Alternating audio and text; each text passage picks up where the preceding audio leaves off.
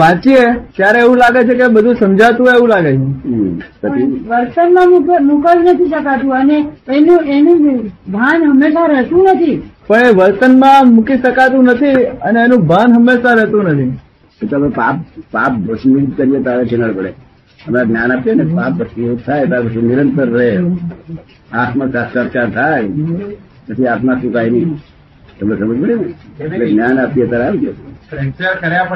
પુસ્તક નું જ્ઞાન તો આપણે ખુલાસા કરી આપે. આપણું પઝલ હોય ને, આપણી માન્યતા બીજી હોય તો થતી કરી આપે, પણ સાક્ષાત્કાર ના કરે. સાક્ષાત્કાર તો જ્ઞાની પુરુષ ત્યારે પાપ થયા તે ત્યારે સાક્ષાત્કાર. એટલે અમે કઈ તારીખે અમે થઈ ગઈ? નવમી કે દસમી એવું છે. જ્ઞાન ની વિધિ થાય, જ્ઞાન લઈએ પછી એનું નિરંતર ભાન રહે, નિરંતર રહે, નિરંતર. પછી એના માટે સાધના ચાલુ રાખવી પડે કે એની મેળે જ રહે? કશું નહીં, સાધના કશું નહીં. પણ પાંચ આજ્ઞા આપીએ છીએ, આજ્ઞા મળેવાનું બસ. આજ્ઞા પાળવાની શક્તિ પણ મળે ને, પછી ગાર ગાર પડે તો અસર ના થાય. રજૂ કપાઈ જાય તો અસર ના થાય, રજૂ કપાઈ જાય તો અસર ના થાય, ક્યાંક પ્યાલા પડી ગયા તો અસર ના થાય. તો આ ખોટી અસરો છે. પ્યાલા પડી ગયા કોઈ નોકર પાડે?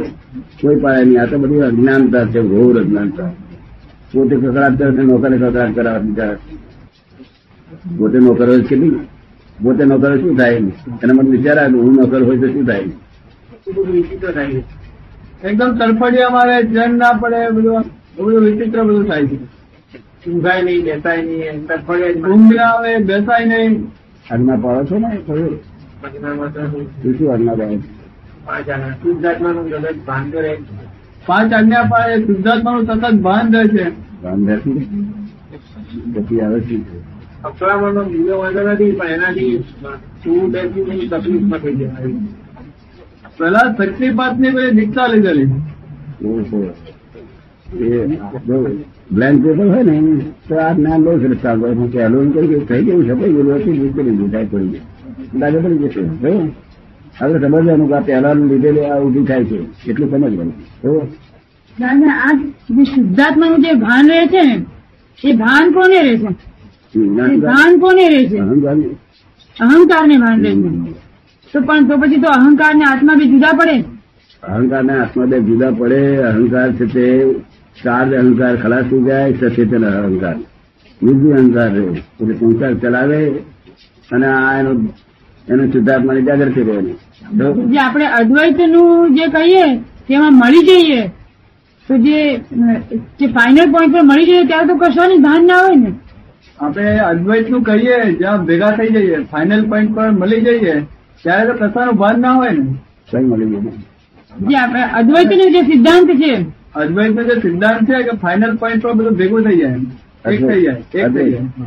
ત્યારે અદ્વૈતમાં જે સિદ્ધાંત છે ને તે એવો પાંગળો નથી. શું અદ્વૈત કોઈ માણસ થઈ શકે જ નહીં. શું કોઈ માણસ અદ્વૈત થઈ શકે નહીં. દેહ છે ને, આ દેહ કરતા હજી અદ્વૈત કેમ નહીં થઈ શકે? શું ને અદ્વૈત તો પોતાની દ્રષ્ટિ છે. શું છે? દ્રષ્ટિ છે. હા, અને દેહ દેહમાં આવ્યો, ખાવા બેઠો એટલે દ્વૈત થયું. પછી શું થયું? દ્વૈત થયું. હા, એટલે આત્મા દ્વૈતાદ્વૈત છે. કેવો છે? દ્વૈતાદ્વૈત. હા, અદ્વૈત એની દ્રષ્ટિ હોય છે સંતોની. સમજો ને? તમે સમજાય છે વાત? દેહ છે તમારી, દેહમાં આવવું જ પડશે. નહીં આવવું પડે? ગમે એવું ગાડી હોય, હું ગાડી છું, પણ દેહમાં આવવું પડે ને. આવવું તો એટલે અદ્વૈત એવું કઈ તે જ નથી, ખાલી તમારી દ્રષ્ટિ છે અદ્વૈતની. દ્રષ્ટિ છે. હા, દ્રષ્ટિ છે. આ દ્વૈત દ્રષ્ટિ અને આ અદ્વૈત દ્રષ્ટિ, એ અદ્વૈત દ્રષ્ટિમાં રહેવાનો પ્રયત્ન હોય એમનો નિરંતર. અને દ્વૈતમાં જયારે આવે તો દ્વૈત એમને પસંદ ના હોય. દ્વૈતમાં છૂટકો જ નહીં ને. દેહ છે તો હજી દ્વૈત જ હોય. એટલે દ્વૈતા દ્વૈત પોતાના સ્વરૂપમાં ભાનમાં રહ્યું ત્યાં સુધી અદ્વૈત, અને પછી આમાં દેહમાં આવ્યો એટલે દ્વૈત. એટલે દ્વૈતાદ્વૈત આત્મા છે. કેવો છે? દ્વૈતાદ્વૈત. આપે દાદા કીધું કે ભાન રહે છે, અહંકાર ને રહે છે, તો આ શરીર થી આત્મા બચશે જુદો એવો અનુભવ ના થાય? આપણે કીધું ને કે શુદ્ધાત્મા જેવું ભાન રહે છે, અહંકાર ને રહે છે, તો આ શરીર થી આત્મા સ્પષ્ટ જુદો છે એવો અનુભવ ના થાય?